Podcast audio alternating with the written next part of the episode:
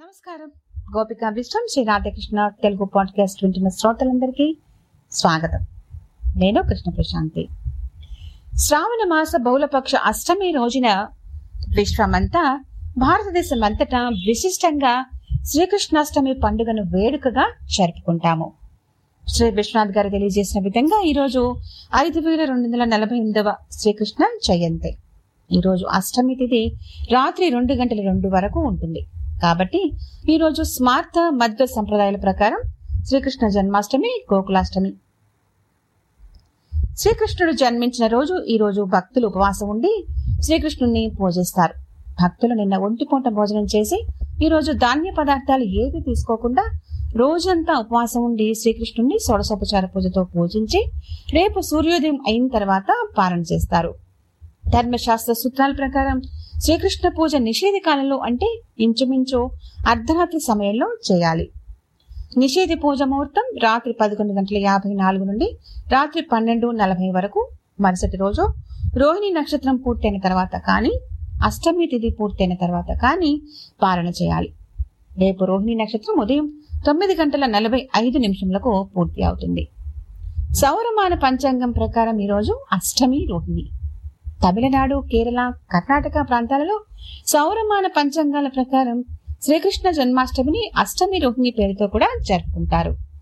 ఈ సంవత్సరం రెండు పద్ధతులలో జన్మాష్టమి ఒకే రోజు వచ్చింది. కేరళ గురువాయూర్ గురువాయూరప్ప దేవాలయంలో కర్ణాటక ఉడిపి శ్రీకృష్ణ దేవాలయాల్లో ఈరోజు ప్రత్యేక పూజలు జరుగుతాయి. ఈ రోజును శ్రీ జయంతి అని కూడా పిలుస్తారు. వైఖానస వైష్ణవ సంప్రదాయం ప్రకారం పంచఋషి వైకానస శ్రీ పంచమి అని కూడా పిలుస్తారు. పరంధాముడైన శ్రీకృష్ణుని జననం సకల విశ్వానికి ఆనందం కలిగించిన విషయం మనందరికీ తెలుసు. జీవితపు విలువలను సామర్థ్యతను పెంచే పంచే విజయ రహస్యమును భగవద్గీత ద్వారా ప్రేమపూరితమైన జీవితాన్ని ప్రతి ఒక్కరికి మధుర భక్తి ద్వారా విశ్వవ్యాప్తం చేసిన శ్రీ రాధాకృష్ణుల గురించి తెలియని వారుండరు. శ్రీకృష్ణ అవతారం ఎలా జరిగింది? కృష్ణావతార సమయంలో దేశకాల పరిస్థితులు శ్రీకృష్ణ జన్మ వైశిష్టత గురించి పూజ్యులు గురువులు శేషులు శ్రీ సదాశివానందమూర్తి గారు రచించిన ప్రసంగ వ్యాసాలలో కూర్చిన కొన్ని విషయాలను సమగ్రంగా ఇవాళ గుర్తు చేసుకుందాం. కృష్ణుడు అష్టమ గర్భంలో అష్టమి నాడు పుట్టారు. వీరికి ఎనుమండుగురు భార్యలు. అంటే ఆయన సప్తలోకములను దాటి అతీతుడై ఉన్నవాడు. ఆయన గోలోకవాసి. అది ఎనిమిదవ లోకము. ఆయన దానికి పరిపాలకుడు. గోపాల అంటే జీవకోటిని రక్షించేవాడు. ఆయనకు ప్రత్యేకంగా పేరు లేదు. వసుదేవుని కొడుకు కాబట్టి వాసుదేవుడిగా పిలువబడ్డాడు. నల్లగా ఉన్నాడు కాబట్టి కృష్ణుడయ్యాడు. గోవులను తోలుతూ పాలించేవాడు కాబట్టి గోపాలుడు. ఇవన్నీ ఏమిటి? అతని అసలు పేరు ఏమిటి? అంటే నామకరణమే జరగలేదు. ఏ లోకములోని ఏ దేవత పేరు అతనికి అన్వయము కాదు. గర్గాచార్యుల వారు అక్షభ్యసము చేశారు. నామకరణము చేయాలంటే తండ్రి ఒడిలో కూర్చుని పెట్టుకుని చేయాలి. మరి తండ్రి ఏమో అక్కడ లేడు. జైల్లో ఉన్నాడు. నామకరణం ఎవరు చేస్తారు మరి? గర్గ మహర్షి అక్షాభ్యాసం చేసి ఇలా అన్నారు. నిన్ను నేను తెలుసుకొని నీ బిడ్డకై నిన్ను ఇక్కడికే పిలిపించుకున్నాను. నీ తత్వం ఏమిటో ఎవరికీ తెలియదు. నీ సత్యమేదో ఎవరికీ తెలియదు. అయినా నిమిత్త మాత్రముగా నీకు అక్షమును జ్ఞాపకం చేస్తున్నాను. ఓం నమః అని చెప్పినాడు. అంటే ఓంకారమునకు నమస్కారము అని అర్థము.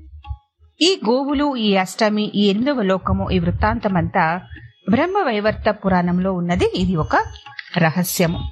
నిజానికి శ్రీకృష్ణ జన్మ అనేది చాలా ముడిదుడుకులను గురించి మనకు తెలియజేస్తుంది. పరిస్థితులను బట్టి అలా చెప్పాలి. అప్పటికే తల్లిదండ్రులు కారాగారంలో ఉన్నారు. అప్పటికి ఏడుగురు శిశువులు పోగొట్టుకున్నారు. దుఃఖ సముద్రంలో మునిగి ఉన్నారు.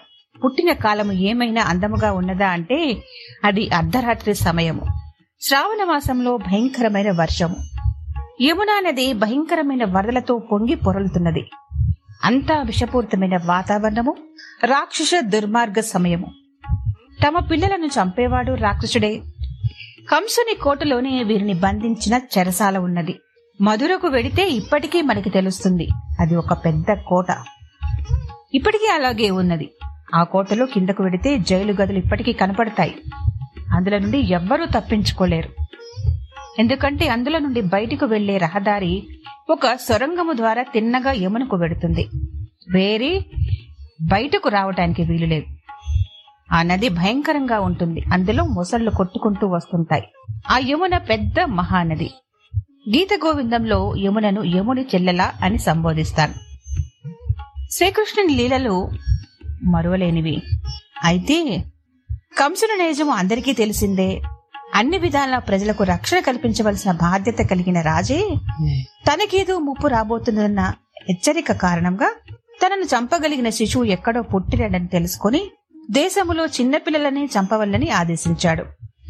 అట్టి పరిస్థితులలో కారాగారం నందు చిన్న శిశువుగా జన్మించి దాని నుండి తప్పించుకుని బయటపడి అల్పస్థితి కలిగిన నందగోకులంలోకి వెళ్ళి అక్కడ పెరగటం అనేది చిన్న విషయమేమీ కాక చాలా కష్టతరమైనది. కృష్ణ అవతారము తీసుకుంటే తల్లిదండ్రులు రాజ్యభ్రష్టులై కారాగార వాసము చేస్తూ కష్టపడి కన్నటువంటి ఏడుగురు బిడ్డలను పోగొట్టుకున్నారు. వారి కండ్ల ముందే దేవకి దేవి సోదరుడనే వారిని వధించాడు. ఆ దుఃఖాన్ని అనుభవిస్తూ ఆ తల్లి ఏడుస్తుంటే ఆమెను భర్త ఓదారుస్తూ కారాగారవాసం చేశారు. ఆ దంపతులే కృష్ణుని తల్లిదండ్రులు. ఇది అవతారానికి పూర్వము. దుఃఖము ముందర ఉంది. ఆయన పుట్టినప్పుడు కూడా దుఃఖము ఉన్నది. గర్భశోకాన్ని అనుభవిస్తూ ఆయన తల్లిదండ్రులు ఎనిమిదవ శిశువుగా మళ్ళీ ఈ భగవంతునే తమ కొడుకుగా కన్నప్పుడు అది ఆనందమా? వారు ఆనందముగా ఉన్నారా? వారు సుఖంగా ఉన్నారా? ఎటువంటి సమయంలో ఆయన అవతరించారు? యమున అర్ధరాత్రి నిషేధంలో పరవళ్ళు త్రొక్కుతూ ప్రవహిస్తున్నది. శత్రు మధ్యము కారాగారము చుట్టూ తను పుట్టగానే హ- పరిమార్చేటందుకు ఖడ్గపాణులై కాపలా కాస్తున్న సైనికులు. కత్తి చేతితో పట్టుకుని ఎదురు చూస్తున్నటువంటి కంసుడు ఉన్న సమయంలో ఆయన జన్మించాడు. బ్రతికి బయటపడడం సులభంగా జరిగిందా? అంటే లేదు అనే చెప్పాలి. కన్న తండ్రి సాహసించి కేవలం భగవంతుడి మీద భారం వేసి ఈ శిశువునైనా దక్కించుకుందామనే తాపత్రయంతో ఆ శిశువుని వదులుకోలేక ఏడుస్తున్నటువంటి తల్లి దగ్గర నుంచి పేరు చేసి భయంకరమైన యమునా నదిలో మరొక దారి లేక అందులో దిగి ప్రకృతి యొక్క ఔద్ధత్వాన్ని చూస్తూ అరచితిలో ప్రాణాలు పట్టుకుని శిశువును దక్కించుకోవటానికి దూరానికి ఎక్కడికో వెళ్ళి వదిలిపెట్టి వచ్చాడు. పుట్టిన క్షణం నుంచి ఆపదలే అరిష్టాలే. కృష్ణావతారపు పూరగట్టము చూస్తే ఆనాటి దేశ పరిస్థితి చూస్తే అత్యంత విషాదకరం. అమానుషమైనటువంటి దయా విహీనమైనటువంటి రాక్షసులు దేశాన్ని పరిపాలిస్తున్నారు. అందరూ శత్రువులే. కంసుడు జరాసంధుడు శిశుపాలుడు దంతభక్తుడు ఈ విధంగా ఏ మూల చూసినా యావత్ భారతదేశము యాభై ఆరు దేశములలో వ్యాపించినటువంటి ఆర్యవర్తాన్ని పరిపాలించే రాజులు అనేకులు ధర్మానికి సమీపవర్తులు కాకుండా క్రూర స్వభావంలో ఉన్నటువంటి రాక్షసులే. అంటే ఒక పాము పుట్ట కాదు పది పాము పుట్టలలో ఒక్కొక్క పుట్టలో పదేసి పాములుంటే ఆ మధ్యన పడుకుని ఉంటే ఎలా ఉంటుందో ఆ విధంగా అతను ఉన్నాడు. బాల్యావస్థ అలాగే గడిచింది. గోకులాన్ని రేపల్లెను వదిలి వెళ్ళాడు తిన్నగా. కంసుడు ఎటువంటి క్రూరుడంటే తనను చంపేవాడు పుట్టి ఎక్కడో పెరుగుతున్నాడని ఆకాశంలో యోగమాయ చెబితే ఎక్కడో పెరుగుతున్నాడంటే చిన్నవాడే ఇప్పుడే పుట్టి ఉండవచ్చు. కాబట్టి అతన్ని ఎవరు గుర్తుపట్టలేకపోతే శిశువులందరినీ చంపేసి రండి. వారిలో అతడుంటాడులే అని రాక్షసులను ఊర్ల మీదకి పంపించాడు. దేశాన్ని ఏలే రాజే ప్రజల ఇండ్లలోనికి సైనికులను పంపించి శిశువులందరినీ చంపి రండిని ఆజ్ఞాపించాడు. అది ఆ రాజులోని ఆ రోజులలోని రాజ్యపాలన రాక్షస పాలన అంటే అదే. కృష్ణుడు అటువంటి భయంకర కాలంలో పుట్టి పెరిగాడు. చివరి దశ వరకు కూడా కష్టనిష్ఠూరాలు అనుభవించాడు దుఃఖాన్ని అనుభవించాడు ఆపదల పాలయ్యాడు. శత్రువుల మధ్యలో నిందలు దూషణలు అతి నీచమైనటువంటి దూషణలకు తాను గురి అయి జీవనమంతా గడిపాడు. ఒక్క ధర్మ మార్గంలో జరిగేటువంటి యుద్ధములో ధర్మపక్షానికి వెళ్ళి అక్కడ కూడా నిందల పాలైనాడు. ఈ దుఃఖాన్నంతా కూడా తనదిగా చేసుకున్నాడు. పాండవులు అభిమన్యుని పోగొట్టుకుని వారు తనను ధ్యానం చేస్తూ దుఃఖిస్తుంటే ఆ దుఃఖాన్ని తన మీద వేసుకొని తానే అనుభవించి అందులో తాను పాలు పంచుకుంటూ జీవించాడు. అది ఎంత కష్టమైనటువంటిదో ఒకసారి మీరు మానవ దృష్టితో చూడండి. అసలు విషయం తెలుస్తుంది. ప్రతిఫలం శూన్యం. తాను పొందగలిగింది ఏమీ లేదు కాబట్టి ప్రతిఫలము శూన్యమే. కాని పొందకూడని నింద పొందక తప్పదు. తనకు వేరే మార్గము లేదు. అటువంటి భయంకర పరిస్థితుల్లో దుఃఖ సముద్రంలో ఉన్న తల్లిదండ్రులకు ఎనిమిదవ సంతానముగా వారికి జీవితాశయము ఏమీ లేని స్థితిలో పుట్టినాడు. పుట్టిన తర్వాత ఒక్క క్షణము కూడా ఆలోచించకుండా కార్యాచరణకు ఉపక్రమించాడు. కృష్ణతత్వమును గుర్తు పెట్టుకుంటే సమస్త జగత్తు అర్థమవుతుంది. జ్ఞానము అంటే ఏమిటి? మాయ అంటే ఏమిటి? ఇలాంటి ప్రతి విషయాలు అర్థమవుతాయి. జీవాత్మ అంటే ఏమిటి? పునర్జన్మ అంటే ఏమిటి? ఇవన్నీ కృష్ణతత్వంలో తెలుసుకుంటే అర్థమవుతాయి. కృష్ణావతారమునకు ముందు అనేక వందల మంది మహర్షులు ఆశ్రమములను నిర్మించుకున్నారు. అందరూ బ్రహ్మవేత్తలే. నిర్గుణమైన బ్రహ్మ వస్తువుని ఆరాధించిన వారే ముక్తిని పొందిన వారే జీవన్ముక్తులు కూడా. కానీ అనేక మార్గములలో అనేక విధములుగా బోధలు చేశారు. కానీ వీరంతా సమాజంను రాక్షస బారి నుండి రక్షించే కర్తవ్యము లేనివారు. ఇక కర్మ స్వరూపము కర్మఫలము యజ్ఞ కర్తృత్వము ఏమిటి? మాయ ఏది సత్య అసత్యములు ఏమిటి? ఇవన్నీ తెలుస్తాయి. అందుకే ఉపనిషత్తులన్నీ గోవులు ఆయన గోపాల నందనుడని చెప్పబడుతున్నది. గోపాలుడు వాసుదేవుడు కృష్ణుడు అన్ని ఆయనను గురించిన వర్ణనలే. అసలు ఆయనకు నామకరణం చేయటం ఎవరికి సాధ్యపడుతుందని? కాబట్టి ఈ సప్తలోకములన్నిటికీ ఏ దేవతకు సంబంధించినది కాని ఆయన పేరు మనకు కనపడదు. అందుకనే నవద్వీపంలో వారు బాగా తపస్సు చేసుకుని వారు బాగా గ్రహించినది మనకు తెలిసినది కృష్ణ నామము మాత్రమే. పరమ పురుషుని సంపూర్ణ జ్ఞానాంశ మానవ దేహములో వచ్చినటువంటిది కృష్ణావతారము. అందువల్లే పవిత్రమైనది. యోగక్షేమం వహామ్యహం అని భగవంతుడు చెప్పిన వాగ్దానము ఆ పుణ్య గడియ ఆ యుగాంతము మన యుగ ప్రారంభమందు మన పుణ్యము చేత వచ్చినది. ఈనాడు ఈ విధముగా మనము కృష్ణ స్మరణ చేయటము చేత కొంత పాపము క్షమించి మనకు ఆ భగవత్వము ఎప్పుడూ ఒకప్పుడు లభిస్తుంది. సంపూర్ణ భగవతత్వము భూలోకమునకు రావటంలో సార్థకమైనది శ్రీకృష్ణ జన్మము ద్వారానే. ఆ తత్వము అలా గ్రహిస్తే ధ్యానములో భక్తిలో ఆరాధనలో కృష్ణ ప్రేమలో నిగూఢమైన అనుభూతి కలుగుతుంది. అది కలిగిన వారికే తెలియాలి. అది పొందిన వారు ఉన్నారు. పొందబోయే వారు ఉన్నారు. భగవద్ అనుభూతి పొందిన వారికే తెలుస్తుంది. కానీ మరొకరికి కాదు. ఈ తత్వమును ఇలాగే గ్రహించే ధ్యానము చేయాలి.